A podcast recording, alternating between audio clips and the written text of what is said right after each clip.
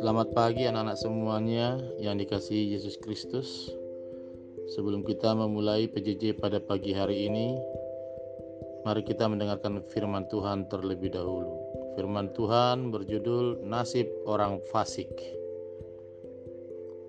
Diambil dari Ayub 20 ayat 15. Harta benda ditelannya, tetapi dimuntahkannya lagi Allah yang mengeluarkannya dari dalam perutnya. Pa, aku kesal dengan Victor, kakak kelasku yang sudah lulus. Kata Kiki kepada Papa. Kenapa Ki? Tanya Papa kepada Kiki. Kak Victor bukannya menjaga adik kelasnya, malah menjadi preman.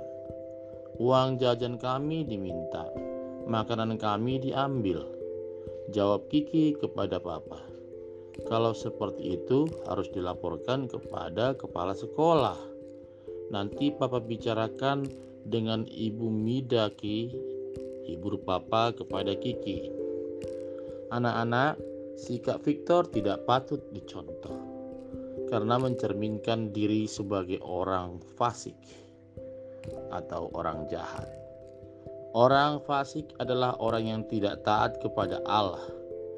Apa yang akan terjadi terhadap orang fasik menurut Zofar? Yuk kita membaca kitab Ayub 20 ayat 12 sampai 19. Orang fasik pada awalnya menikmati hasil kejahatannya. Hidupnya aman-aman saja. Namun Tuhan tidak berdiam diri melihat orang fasik pada akhirnya orang fasik akan dihukum. Anak-anak, kita tentu tidak ingin menjadi orang fasik. Oleh sebab itu, yuk kita belajar untuk taat kepada Tuhan, berdoa dan memohon agar Tuhan menolong kita untuk menjadi anak Tuhan yang taat. Mari kita berdoa.